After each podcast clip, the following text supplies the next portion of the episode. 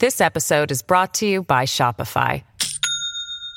Do you have a point of sale system you can trust, or is it a real POS? You need Shopify for retail. From accepting payments to managing inventory, Shopify POS has everything you need to sell in person. Go to shopify.com slash system, all lowercase, to take your retail business to the next level today. That's shopify.com slash system. Hello, everybody. This is Marshall Poe. I'm the editor of the New Books Network. NBN listeners like to read books and buy them. So we thought we'd tell you that right now, our friends at Princeton University Press are having a remarkable site wide sale. You can get 50% off books, including ebooks and audiobooks, with the code 50, F I F T Y, at checkout until May 31. You can save some real money on Princeton University Press books. I encourage you to go there and check it out. Welcome to the New Books Network. Hello, and welcome to New Books in Latin American Studies, a channel on the New Books Network. I'm your host, Elena McGrath. I'm here today with Megan Ryburn to talk about her book, Uncertain Citizenship Everyday Practices of Bolivian Migrants in Chile. Dr. Ryburn is a British Academy postdoctoral fellow in the London School of Economics, Latin American and Caribbean Center. Her book received an honorable mention for the Best Book of Social Sciences in 2019 from the LASA Southern Cone Studies section. She is the book review editor of the Journal of Latin American Studies. Welcome, uh, Megan, to the podcast. Thank you so much. It's such a pleasure to be invited to talk to you. Um, I really appreciate it. Well, let's start off. Um, the New Books Network likes to start by asking our authors to give us a little bit of how you got into this topic and even about your intellectual formation uh, as a scholar. So, what made you want to write a book about Bolivian migrants in Chile? Well, I guess the answer to that actually goes quite a quite a way back um, to when I was in high school. Um, I'm originally from New Zealand, although I haven't lived there in a long time. Um, and my interest in Chile and Latin America was sparked by a high school exchange to Santiago, um, which might not sound like a, an obvious place to go, but really, if you go east from Auckland uh, Chile is pretty much our nearest neighbor. It's about a 14 hour flight across the Pacific. Um, and so this began my kind of what has really become, I think, a lifelong interest with the continent. And then this is coupled with a long standing interest in forced and voluntary migration, which I developed particularly during my undergraduate degree also in New Zealand. Um, so my honors dissertation was based on oral history interviews that I conducted with some of the Chileans who came to my hometown of Christchurch as exiles from the Pinochet dictatorship. And sort of like then leading on from this, um, it was quite a natural step to then go and live in Chile and Santiago for uh, a couple of years after my undergraduate degree. I taught English and I volunteered with a refugee and migrant NGO there. Um, then I went to study my master's and PhD in the UK. And the book is based on the doctorate that I carried out there, um, which I undertook under the, the brilliant supervision of Professor Cathy McIlwaine, who's a migration studies expert, and Professor James Dunkerley, who's um, one of the foremost historians of Bolivia. Um, and with them, we formulated this project um, about yeah Bolivian migration to Chile. So that's really how it how it all came about. That's that's great. Um, so Let's talk a little bit about the history of Bolivians, particularly in Chile, and how how they come to cross the border in so many numbers, and what draws them to Chile. Okay, um, so I guess maybe to start off, just a little bit of background about uh, something of the history of Bolivian migration, uh, perhaps a little more generally, and then more specifically to Chile. So, um, in I think these estimates are, are, a couple of years old now, but it's estimated that between 7 and 23% of the Bolivian population reside outside the country. And why there's such a big margin there is that statistics on migration are sort of notoriously hard to get accurate statistics. Um, there's often no comprehensive um, database for recording exits and entrances, and um, some people may enter or remain in destination countries without documentation. But basically, we conclude that there's we can conclude that there's quite a high percentage of the Bolivian population living outside the country, um, and this this migration to other countries um, really began uh, particularly in the 1970s, which was, as you'll know better than me, I'm sure, um, a decade of real political upheaval Um, and then this was followed in the 1980s by the implementation of um, neoliberal economic policies under President Paz Estenssoro. And basically, there was this political upheaval, and then the long term impact of these economic measures was increased um, was increased social injustice, a lack of economic growth, um, and things like unemployment rising to around 20%, and working conditions becoming increasingly precarious. And this started to drive um, migration to to other predominantly neighboring countries in this moment.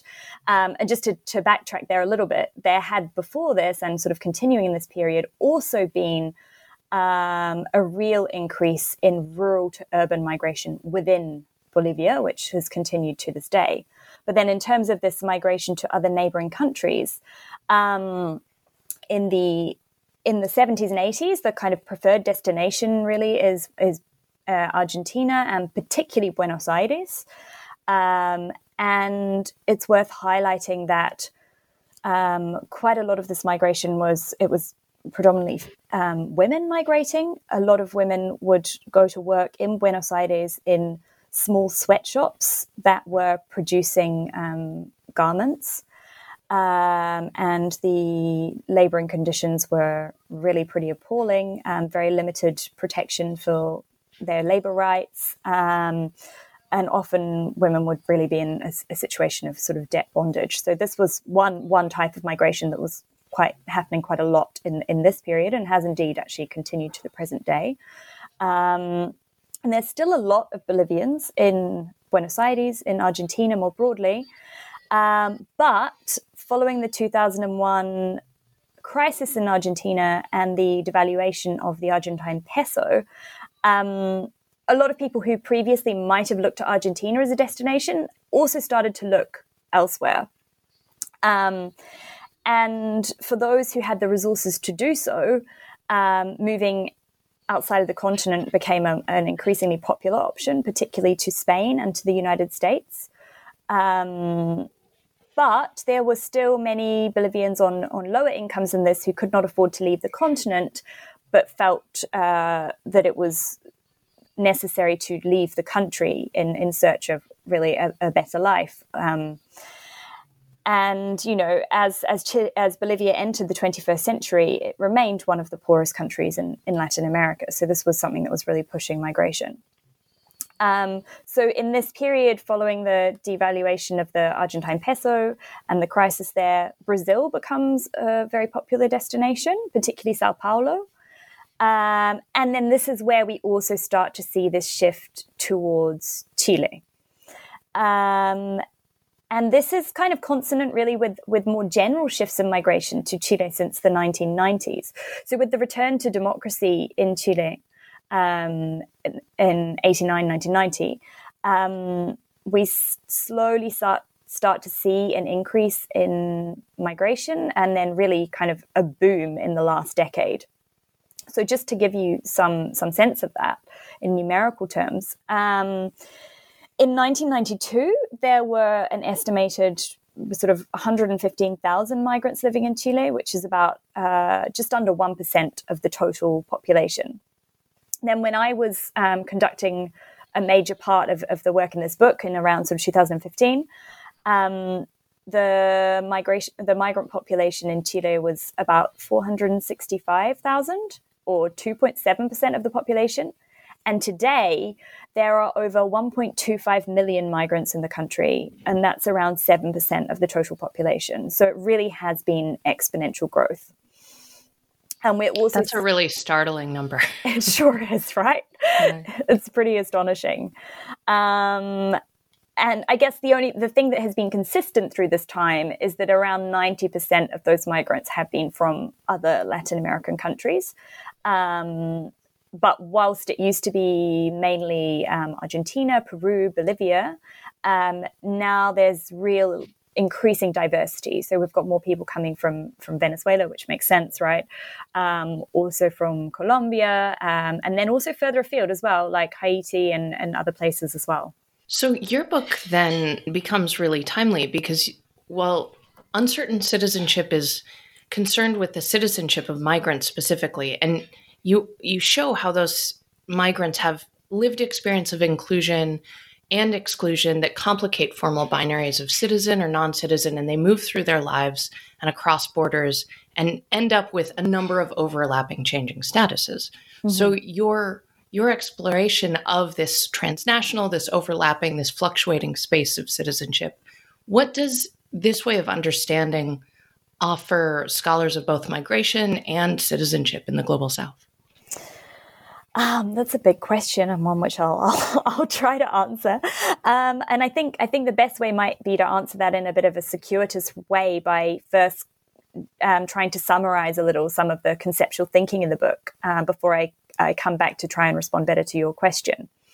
Um, so, drawing on this ethnographic fieldwork, I use it to develop um, these twin ideas of transnational spaces of citizenship and uncertain citizenship. And to do this, um, I draw on work on the anthropology and sociology of citizenship in Latin America, and also feminist scholarship on citizenship that comes from within political theory. Um, and from both these bodies of work, uh, citizenship is increasingly understood as both possession of a formal legal status and the ability to access substantive rights, like, say, the right to shelter or the right to healthcare. Um, and also, citizenship is understood as something that is constantly being constructed, right? And this is both through top down processes and, and from below through the everyday practices of ordinary people who may have uh, uniform possession of formal citizenship status, but of course may often have differentiated access to these more substantive rights of citizenship. And this this access is often contingent on social identities like gender, like race, and class. Um, and how this relates to migrant citizenship? Well, migrant citizenship has often been thought of in these quite binary terms. So migrants are either thought of as they're either a citizen or they're a non citizen. And if not in these terms, then it's thought of maybe in what we could think of as a triadic formation. So migrants are citizens, they're non citizens, or they're in this quite neat third space. And for me, in doing this field work, what I found was I didn't I didn't feel like these approaches really conveyed this cross-border entanglement of fluctuating and multiple and simultaneous exclusions from some aspects of citizenship, but inclusion in others that many migrants live. Um, and so I prefer instead to think about um, migrants' relationships to different but interconnected transnational spaces of citizenship so the legal, economic, social, and political spaces. And I use this as a de- device to try and remind myself to help my readers um, pay attention to each of these these um, spaces, but also acknowledge that there's a lot of overlap. Um, and sort of to to, and I think about these spaces as constructed by interactions between individuals, but also with states, and then perhaps international organizations um, and groups within civil society. Um, but sort of to put that in more more simple, concrete terms, what it, to give an example, um, say upon moving to Chile, I would suggest that a mestizo Bolivian man who has a university degree is likely to experience very different patterns of exclusion from those of, say, an indigenous Bolivian woman who hasn't finished secondary school. So, to take this as a kind of hypothetical case, um, perhaps she's on the very peripheral periphery of legal citizenship in Chile. So maybe she holds a tourist visa, but she's working unauthorized. Whilst, of course, she has full possession of legal citizenship in Bolivia, uh, where she's not currently residing. And then, if we, we look at the political say she's exercising her right to extraterritorial voting, perhaps, and as part of a dance fraternity in Chile, which is something I see as, as a potentially political um, act. Uh, but she cannot vote in Chile. With respect to the social, she perhaps had better access to healthcare in Bolivia than in Chile. And with regards to the economic, she's left Bolivia because she couldn't find waged employment there, but she's very precariously employed in agriculture in northern Chile. And these, these complex aspects of her citizenship um, across borders could shift and change. And this depends both on her exercise of agency through maybe a practice like applying for legal residency, perhaps with support from a migrant organization, but also on more structural factors like a change to immigration law. And a change in one of these dimensions of her citizenship might impact another dimension, but it equally might not.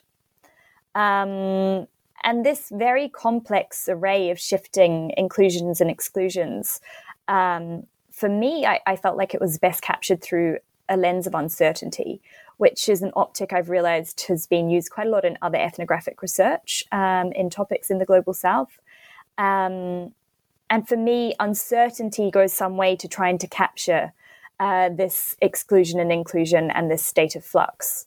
So, after saying all of that, and to return to your question, um, what I what I really hope that this approach does is to encourage us to think about citizenship and, and not just migrant citizenship, citizenship more broadly, as a fluid and lived experience across multiple dimensions, which is very profoundly impacted by social identities and, and becomes even further complicated when people move across borders. I think that framework offers a lot of utility for understanding the way that uh, migration is experienced, both in the global south, but not only, because I can see the application of of these ideas in contexts such as the United Kingdom or the United States as well. And I, so I think it's it's very helpful. Um, so let's talk a little bit about your methodology here, mm-hmm. because you are doing a um, multi-sited ethnography, and you are trying to participate within and build trust with a series of vulnerable populations that tend to be, you know, many scholars have seen this, right, fairly wary of being too findable, uh, too um, identifiable, or engaging with institutions at all. So, how do you how did you approach this in your research? How did you try to um, build trust while keeping your informants safe, and um, think about your own positionality in these communities? Mm-hmm. Um, well, first of all, I'd say I, th- I, just think that's such a good and important question, and something I try to keep um, very present, and which I think we we really can't give too much attention to as researchers. Um, and I guess there there are kind of various points to to my answer to this. So first of all, I think um, an ethnographic as opposed to perhaps other qualitative methods approach has been really fundamental for me um, in this research in terms of allowing me to try to slowly build relationships of trust.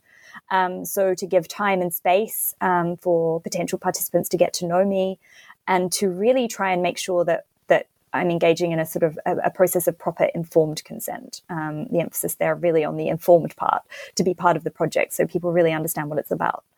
Um, and also, and in conjunction to that, it's always been important for me to work in collaboration with organizations that are advocating for migrants' rights um, and are able to offer support services to the participants in my research so that I could, um, you know, be also a liaison point for um, a vulnerable population um, and to say, put them in touch with um, services that could offer um, legal advice or, or, sort of social work and psychological support services if, if, those were necessary. So that's really important to me as well. Um, and then I guess the other the other um, part of my response here would be to say, yeah, it's it's hugely important to try and maintain a critical stance regarding one's own positionality. Um, and this is always imperfect, um, you know, uh, and it means constantly trying to remind oneself to, to, and to recognize, in my case, my privilege as a straight white middle class woman from the global north, and what this means in the different context of my research. Because whilst yes, of course, a lot of it has been carried out directly with migrants who who may um, be experiencing different kinds of vulnerabilities. I also, you know, have conducted research in places like uh, consulates, and and so I do work across different spaces as well. Um, and my identity, of course, means different things in different places. Um, and I guess a big part for me of, of, thinking about positionality is trying to talk and write about this as openly as possible, even though, and especially because this is sometimes really uncomfortable. Um, and I try in the introduction to my book to give a few examples of this, and I think the one for me that I always I always really come back to um, is thinking about my relationship with with uh, the migrant participants in my work. So these relationships were generally colored by real kindness, openness, and trust. Um, I was really received very warmly. Um, once we'd kind of addressed these concerns, um, these very valid concerns around confidentiality and anonymity. and there'd be a lot of laughing and joking, and I would also share experiences of my life, right? Um, and I would see a shift in relationship as we kind of moved from a more formal, reserved relationship where we might be using usted to, to using tú and, and things like this. But there were these moments that I think were very important reminders to me of the vast differences between our life situations. And, and one in particular was at the end of an exchange with a woman who I'll call Magdalena. She was working as a live in maid and we'd been having quite a serious conversation and then it evolved into we were kidding around about relationships juggling commitments and and laughing. And then suddenly she just touches my arm and she says hey i know i could come and, and work as your maid and i could look after your children. And for me it was just such a stark reminder of uh, you know there was so much truth inherent of that that observation about our vastly different circumstances. And i think it's yeah it's beholden to us as researchers to to come back to this and to think about these things. This episode is brought to you by shopify. Do you have a point of sale system you can trust or is it a real pos you need shopify for retail. From accepting payments to managing inventory Shopify POS has everything you need to sell in person. Go to shopify.com/system all lowercase to take your retail business to the next level today. That's shopify.com/system. Particularly for researchers who are new to this kind of ethnographic approach, it would um, behoove them to read your your exploration because th- these issues are so present when you are dealing with um, any any sort of community of people that's very different. But it's also true that the the personal and these the personal relationships can get very um, caught up in and it almost overshadows what is still a difference in life experience that is substantial and so um, yeah i think your i think your book treats that well thank you for sharing that um, so eh, i want to talk a little bit about the structure of your book because you you start by offering uh, the the reader your sort of theoretical framework around citizenship and uncertainty, and then you talk about the different places and spaces of this kind of uncertain citizenship, and then the the last several chapters are exploring different different moments, different ways of getting at these different valences and these overlapping and fluctuating spaces. So let's start with your chapter on Papeleo. And what you use you use this term which is like paperwork bureaucracy right? I, I love it having done research in bolivia before. Um, so your your research sees the importance of this official bureaucratic status but instead of using it as like a cutoff point you are um, you're not trying to overemphasize this divide. So you look at papeleo as a practice or as a process and an experience. Can you share some examples of how this works in your book Sure, um, I, will do my best, um, and I guess it kind of it's important to say as well before before I try and do that that you know I really um, deplore this increasing move globally to criminalize migrants and um, migration and to, to frame things in terms of illegality or bogus asylum seeking and so on and so forth. There's some really frightening discourses and practices um, of dehumanization of migrants and refugees. So, so you know, I, I, do very much stand with with migrant rights advocates and critical migration studies in saying that it's it's very fundamental that we we think about migrant legality in inverted commas and the very substantial role that legal status plays in in migrants' everyday lives.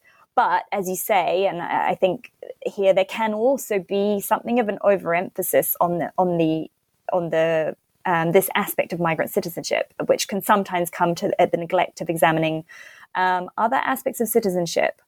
Um, and there can also be something of an overemphasis too on a kind of either or situation where a migrant is either considered as regular or irregular um, and the reality, as you suggest, is, is actually often a lot more complicated than this. And what the legislation says on paper may not be what is enacted in practice. Um, so I've been trying to think about how to, to explain, give you an example of this. And it's quite a complex topic to, to discuss because there are just so many intricacies to the legislation. Um, so I'm going to try and give a bit of a simplified version um, of, of one example to show what I mean. Um, so, in, in simplified terms, um, in the time when I was doing this research, um, migration legislation, this is a bit of a footnote, but migration legislation is going through a bit of a period of change in Chile now. Um, but at the time of my research, um, the the way it looked on paper that a Bolivian would enter Chile and then start to work there would be that they would enter the country on what is called a tourist visa, um, which in the first instance would last for 90 days. During this period of being on the tourist visa, technically they couldn't really work. Um, in this period, however, they could apply for something called the Mercosur temporary resident visa. Um, at a cost of 283 US dollars, um, bearing in mind that at this stage the minimum monthly wage in Chile was 334 US dollars, so that is a substantial amount of money. Um, and they would need to apply for this while they had the tourist visa and um, were in Chile. It should be a straightforward process to do so. Um, and after this, um, this would kind of lead to permanent residency, was the kind of linear way that this looks on paper. And as I discuss in the book, there are lots of ways in which this is undermined in practice. Um, but to give just one example, um, in the north of Chile, in the Valle de Azapa, which is near Arica, um, that this is a, a fertile um, oasis in the desert where there's a lot of agricultural work um, and where predominantly Aymara Bolivian migrants um, work on agricultural smallholdings. And these are settings of real isolation and deprivation, like people working in some pretty shocking conditions and living in some pretty shocking conditions in these places. Um, and the isolation is, is really fundamental here, like an isolation from kind of Chilean society more broadly, and thereby um, being cut off from understanding how processes of uh, regularization might work, for example. Um, so, what I found was that a lot of these um, agricultural workers were instead of going through the process of getting a temporary resident visa and so on and so forth, they were entering and exiting multiple times on tourist visas. Um, and this was very much encouraged by the patron, that's the word, the very colonial word that was used to mm-hmm. refer to the um, to the owner of the small holding. It, you know, this serves by keeping them on a tourist visa. They are not undocumented per se, but they are working unauthorized, and thereby it gives the patron quite a lot of power to to um, exploit them, um, which is something that migrant workers who've been doing this for a long time sort of slowly came to realize that this was a form of control and coercion rather than as the patron would often start by saying, oh, it's just easier. Then you don't have to do all that papeleo. You don't have to pay that money.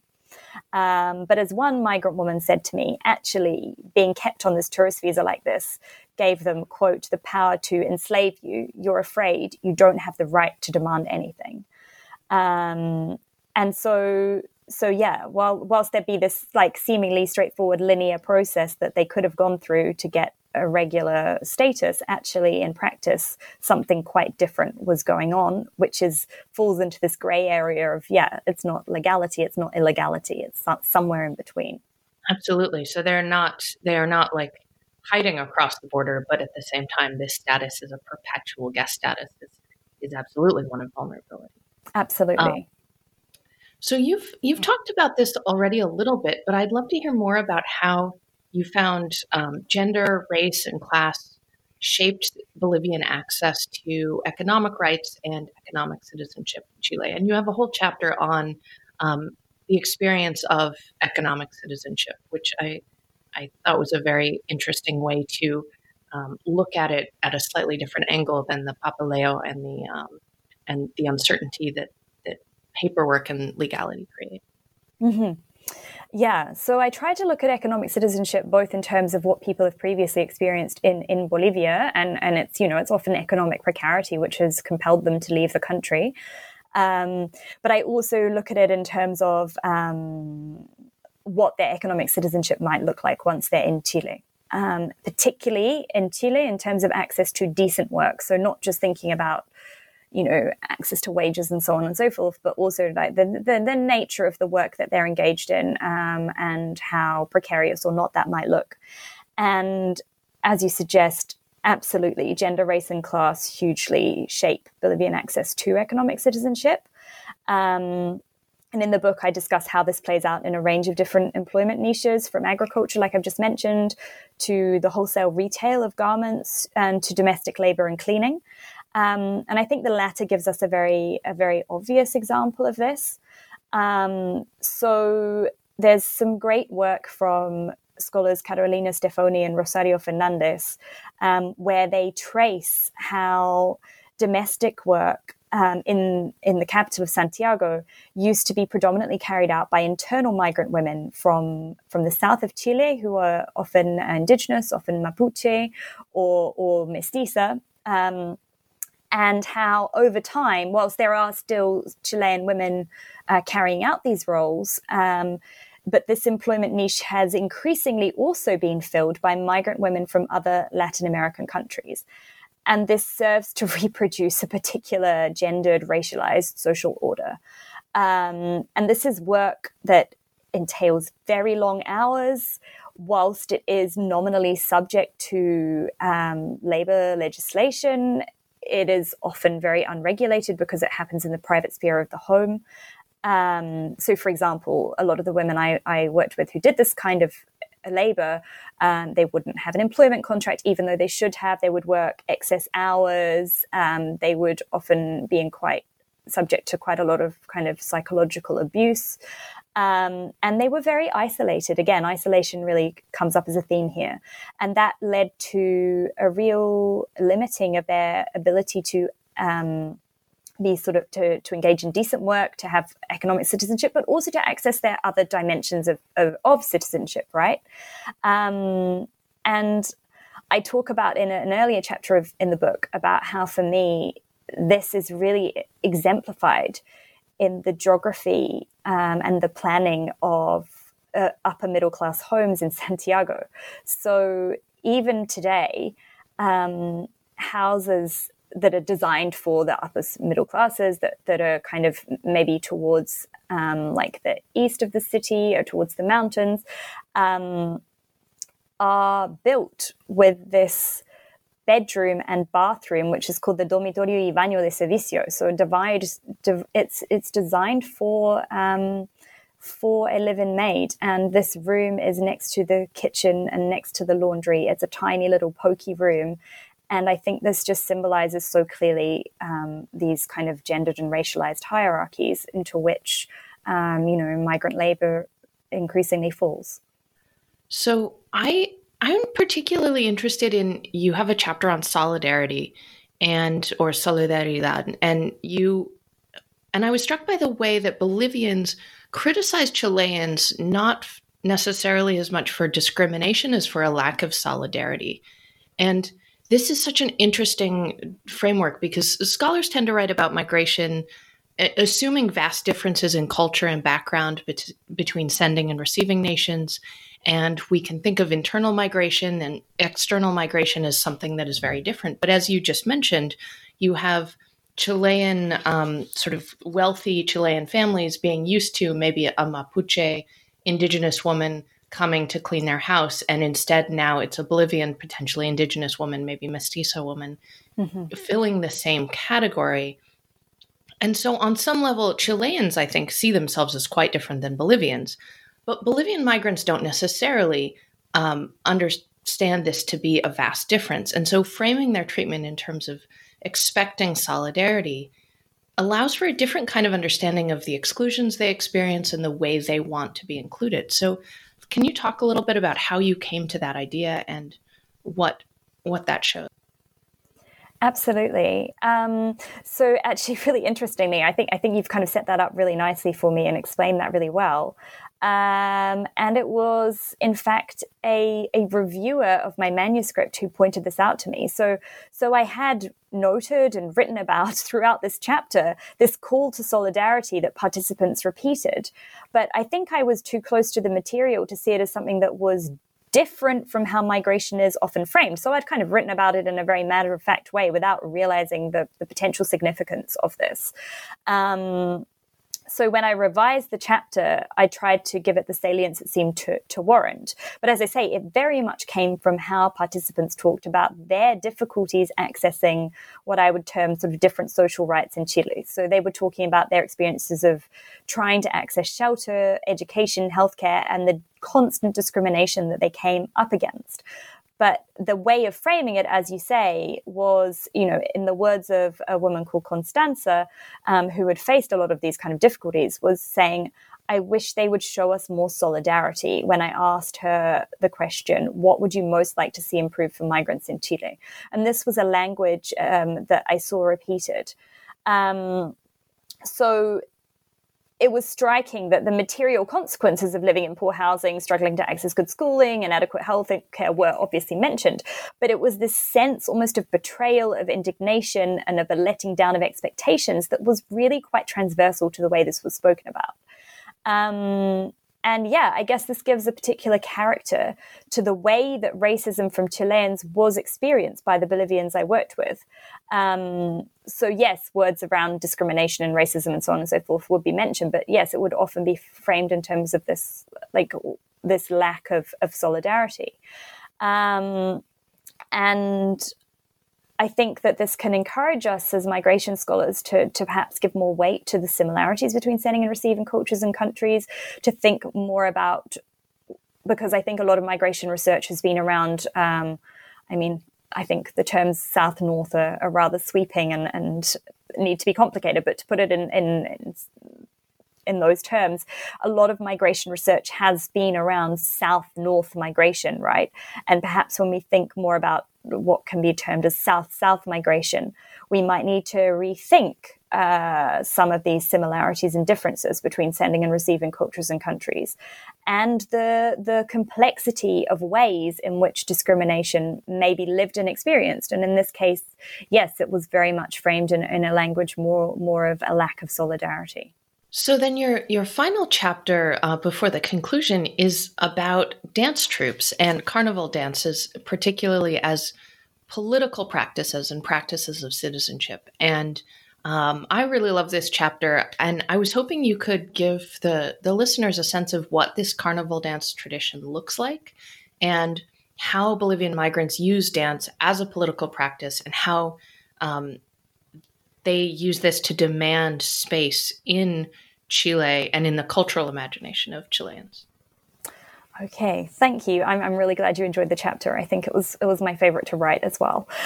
Um, and so I'd say, uh, first of all, that quite a lot has been written in, in migration studies about migrants' political claims making, but not in a way that recognizes the potential political importance of dance or of other performance arts for migrants and ethnic minorities. Whereas, by contrast, um, say in the discipline of anthropology, um, and not migration studies within anthropology, we have quite a lot written about um, the potential political significance of something like Carnaval. And in the Bolivian context, I'm thinking uh, maybe of work by Daniel Goldstein, by Sian Lazar. Um, and Carnival uh, really can be seen to represent a time when the normal order of things is subverted. Um, and where through a claiming of space and a claiming of, of time, ordinary people make this claim to be seen, to belong, and, and to be citizens. Um, and it was really a version of this that I saw happening um, in Chile. And whilst the ethnographic work I did specifically with a carnival dance group uh, was in Santiago, this was something that you could also see in the north in Arica, for example. Um, so to just say a little bit about about what this might look like and, and what my participation involved. Um, so I came to uh, dance with, um, perhaps rather badly, but I did I did try my best um, with a dance fraternity founded in 2010 um, called, uh, in, in, my book, I don't use its real name, I call it Corazon de Tincus. Um, it was founded by a Bolivian living in Chile, who I'll call Anthony, and his um, Chilean partner called Marcia, also a pseudonym. Um, and it had predominantly Bolivian members, but also Chileans, Peruvians, and me. Um, and a little of the history of this dance fraternity is important for understanding what kind of claims making was taking place. So, um, to backtrack slightly, um, the dance that this group was doing in particular, they, they were doing lots of different kinds of carnival dances, but the one that they would mainly do in street performances in Santiago is called Tincus, which is one of a myriad of um, dances that comes from Bolivia. This one specifically from um, Potosi originally, um, and it is the danced uh, the the danced iteration of the traditional Tincus fight. Um, and yeah, I wish I had a better medium for being able to explain what that looks like. So maybe if you're interested, it might be worth having a look at a YouTube video or something like that to give you a sense of, of, of what this is like visually. Um, but so it's it's this it's a, it's one of the traditional carnival dances from Bolivia, um, and what had been happening in Chile, um, kind of through through the the I think particularly around the time of the student protest in 2011 in Chile, but a bit previous to that as well, is that Chilean groups had been using this dance, which, as I say, originates from this Tincus fight, so it kind of has this these warrior-like connotations, and they had been using it in these um, political protests. Um, that were very much related, to, that were very much coming from the, the more radical left. And there was, um, well, so Antony and others would claim, no recognition within these groups who were predominantly Chilean students that this was a dance that was not, as they called it, Andean, but rather was very much specifically Bolivian and came from Potosi and had a particular set of meanings within Bolivia. So Antony and others were saying that this was a case of, of real cultural appropriation by these Chilean students and that they were making this dance into a tool for radical left politics when that was not what it was supposed to mean. And so they founded this fraternity, Corazon de Tincus, to try and combat this appropriation. And the focus of Corazon de Tincus was doing the dance properly, because Anthony said that the other groups weren't, weren't doing it well, they weren't doing it properly um, and shouting loudly and clearly and, and very literally um, that the dance comes from Bolivia. So we would shout in the streets, we would say, ¿Quiénes somos? Tincus somos. Who are we? We are Tincus. ¿De dónde somos? De Bolivia. Where are we from? From Bolivia. Um, and this would be a repeated chant that we would do while we were dancing. Um, and it was fundamental for Antony that the group members would really understand what it means to dance Carnival in Bolivia and, and to really understand the rituals and traditions behind Tincus and other dances. Um, so Chileans and people of all nationalities could be participants in the fraternity. They were extremely welcome, but there was a real desire to sever it from the, these these radical left politics, even though ironically most of the group members were themselves kind of left left wing in their political persuasion. But for Anthony, that wasn't the point. It was that this was a form of cultural appropriation which he wanted to confront. Um, and moreover, dancing this in the street not only was about this kind of reappropriation, it was also a way of trying to demonstrate a, a positive um, Bolivian identity in the face of a lot of discrimination um, and a positive Bolivian migrant identity.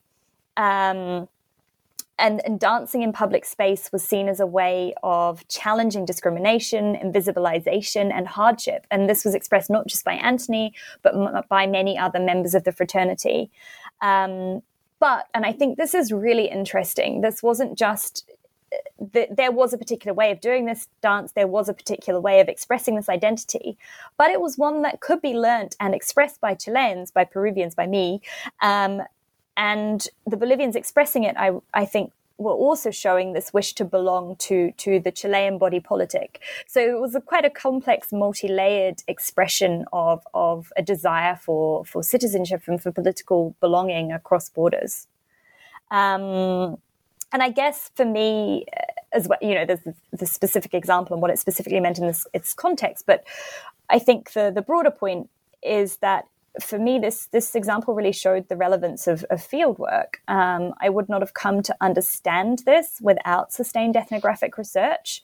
Um, and as with the reflections on solidarity, um, I think it through this field work, it helped me to challenge um, some blanket assumptions about migrants' lived experience, about what politics might look like Um, so, so yes, it was one of the very, very interesting and, and rich parts of my research. Fieldwork and participant observation, particularly, yeah. And I, I, I like the distinction you draw here between it's not that um, you couldn't do the dance or that Peruvians or Chileans couldn't do the dance, but the dance has to be done in its Bolivian context, and and mm. the participants have to, um, the Bolivians have to control the process, right, of the mm-hmm. of the culture, and that's um, that's a it's a good example of that. So then, what's next for you in your research? You have um, this book has come out, and um, you know won awards from from LASA, and um, it's a it's a wonderful book. So where are you going in your research next? Um, well, I guess there's kind of continuities and change in my research. So, in terms of continuities, I'm, I'm still working on migration in, in Chile. Um, I'm currently halfway through a three year project um, where I'm working with uh, Colombian women migrants in Antofagasta in Chile, which is also a northern city, although not quite as far north as Arica. Um, and between 2019 and, and the very start of this year, pre COVID, um, I, have completed uh, five months fieldwork in Antofagasta, but also, again, I'm doing sort of multi sited work um, in the Valle del Cauca in Colombia as well, which is where most of the women I work with are, are, are coming from. Um, and this included in, in July of last year, I did an overland bus journey from Cali to Antofagasta, which was um, it took eight days, um, 87 hours on buses. It was, it was quite an odyssey. Hard. it was. Although I feel like, you know, my experiences were nothing compared to those of, of, of the people I work with. So, Absolutely. Um, yeah, but it was, it was a real eye opener. And um, more conceptually, uh, the reason I've been doing this work is because I'm I'm kind of I'm maintaining my previous interests in in citizenship and migration, but I'm really trying to push further in terms of exploring um, structural violence and also in this context physical violence and ideas around bordering. So so that those are the kind of conceptual ideas I'm I'm trying to develop further in this work, um, and I'm also in this project really hoping to look at alternative ways of producing research outputs that have more relevance to the people who I work with. Um, so, you know, it's all very well to write this book in English, and I'm, I'm, I'm proud of it, and I'm very pl- pleased that it was released. But one is left with the question of, of what does this mean for the people I work with? Um, and I think for me, one of the things that I'm now trying to do is I'm becoming increasingly interested in, in ways of co-producing, always imperfectly, I think. But um, I'm currently trying to make a short animated video um, with a group of women um, and a video designer that will tell some of their stories in a way that we hope can reach a broader audience and also be more of a, a sort of a joint effort to produce this. So yes, that's where I'm at at the moment, in the middle of work. So it's all a bit messy, but but I'm really really enjoying it. That's um that's a really great project, and I look forward to seeing how it comes together and uh, especially that that short animated video. Did that come from um, a suggestion from from the people you were talking to, or how did you choose to to focus on on short and animated or an animated video?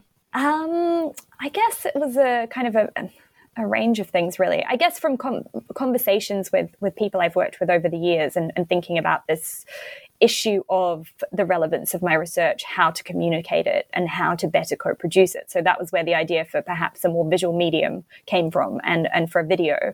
And then animated that well, there were various reasons for them. That one is because I, I have a, a, very good long-standing friendship with a video animator, um, so I knew the kind of things that, that animation could be used to do, and because it provides a perfect vehicle really for for for doing something that's anonymized. Um, and that's really important because I work with quite vulnerable populations. Um, people who really want to share their stories but in a way that is safe. And so by having an illustrated video this this provides us with a way of of doing that. That sounds like a, a perfect vehicle for that. Absolutely. Um, well thank you so much for all of your answers and for talking to me about this book. I really encourage our listeners to go out and uh, and re- pick it up and read it. Um, and thank you so much. I hope you have uh, a great afternoon. No, thank you. It's been wonderful talking to you, and I really appreciate the time that you've taken to, to read the book and, and really engage with me on it. Thank you.